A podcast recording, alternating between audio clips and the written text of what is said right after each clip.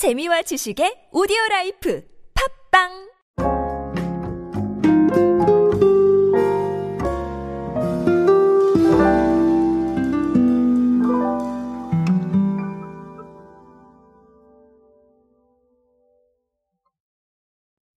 언제나 그렇지만 아, 건강에 대한 우리의 관심은 정말 아주 뜨거운 것 같습니다. 사실 제가 늘 강조드리는 내용이 있는데요. 어, 이렇게 된 건 팬데믹이 가장 큰 영향을 미치긴 했어요. 그거는 정말 맞습니다. 자, 그런데 어, 그럼에도 불구하고 팬데믹 이전부터 2030이 건기식에 많이 유입이 됐고요. 아, 실제로 건기식 매출이 올라가는 통계가 있었습니다. 자, 그러다 보니까, 네, 팬데믹을 만나서 조금 더 불이 붙지 않았나. 뭐, 마치 기름을 부은 그런 느낌이겠죠. 자, 그렇게 생각을 해볼 수가 있겠습니다. 어쨌든 간 그러다 보니까 이 건강 관련된 식품들이 정말, 네, 많이 나오고 있고, 또 트렌드에 적응하기 위해서 노력을 하고 있는데요.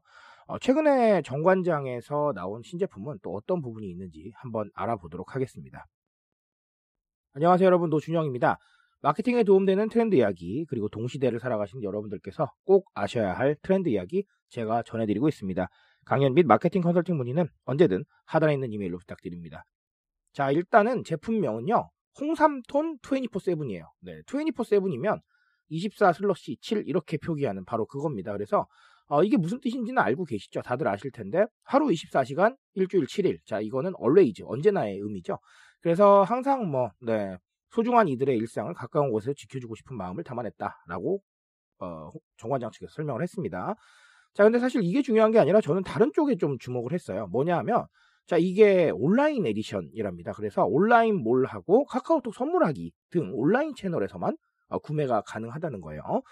자, 온라인에 조금 익스클루시브함을 준 거죠. 근데 이렇게 할 수밖에 없었던 게 자, 여기에는 한 가지 흥미로운 통계가 있어요. 그러니까 2021년 기준인데, 자, 2021년에 정관장 카카오톡 선물하기가 전년 대비 40% 성장한 555억 원 매출을 기록을 했다라는 것이죠. 자, 그러면 2022년 통계는 한번 집계를 해봐야 되겠지만, 어, 그럼에도 불구하고 저는 더 오르지 않았을까라고 조심스럽게 생각을 합니다. 왜냐하면 이게 사실 접근성이 되게 좋잖아요. 자, 그러다 보니까 아마 진짜 뭐 구매를 해서 주시는 분도 계시겠지만, 이렇게 그냥 편하게 보내시는 분도 많지 않았을까라고 생각을 해봅니다. 자, 일단은 뭐 너무 좀 뻔한 얘기긴 하지만 어쨌든 이 건강을 챙기는 음, self medication이나 필건강 트렌드를 좀 보셔야 될 것 같다는 생각은 합니다.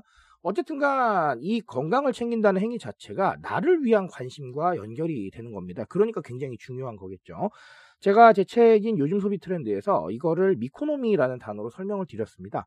어, meconomy라는 거는 나의 경제잖아요. 그래서 나를 중심으로 한 소비 생활들을 모두 뜻하는 건데, 자, self medication이나 필건강 트렌드나 이런 것들도 다 meconomy의 범주 안에 들어가기 때문에 결국은 다 나를 위한 소비라고 볼 수가 있어요.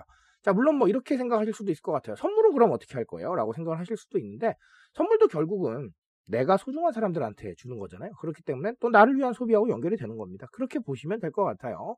자, 어쨌든 그래서 다 건기식 가시라 이런 뜻이 아니라, 음, 건강에 대한 관심을 조금 발전적으로 보시고, 어, 이게 다 나를 위한 소비의 일종이라는 것. 즉, 소비를 통해서 내가 얻는 어떤 만족감이나 나를 중심으로 두는 이런 소비에 대해서 한 번쯤은 고민을 해보셨으면 좋겠어요. 자, 그리고 하나 더는 뭐 온라인이라는 단어가 나왔었는데 사실 온라인 최적화라는 이 부분 정말 많이 강조해도 아깝지 않습니다. 이미 온라인 최적화 다 하고 계시겠지만 그럼에도 불구하고 조금 더 생각을 해보실 필요가 있어요. 온라인에서만 접근할 수 있는 이런 것들이나 아니면 온라인에서 접근성을 조금 더 늘려준다거나 이런 상황들이 좀 더 반복이 되어야 사람들이 구매에 접근할 것이다 라는 것이죠. 결국 온라인이면 다 살 것이다 이런 착각은 하지 마시고요. 온라인으로 우리가 얼마나 접근성을 확보하고 있느냐. 지금 카카오톡 선물하기라는 게 등장하잖아요. 이런 접근성을 어떻게 확보하고 있느냐라는 이런 부분들을 좀 신경을 쓰셔야 될 것 같고요.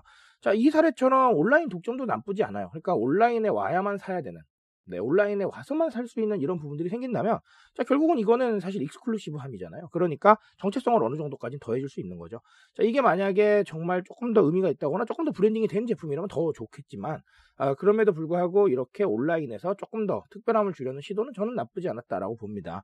그래서 어쨌든 간 우리의 모든 기준은 온라인이어야 되고요. 이 온라인에 대한 부분들을 접근을 쉽게 할 수 있는 상황들을 조금 더 알아봐야겠다라고 말씀을 드리겠습니다.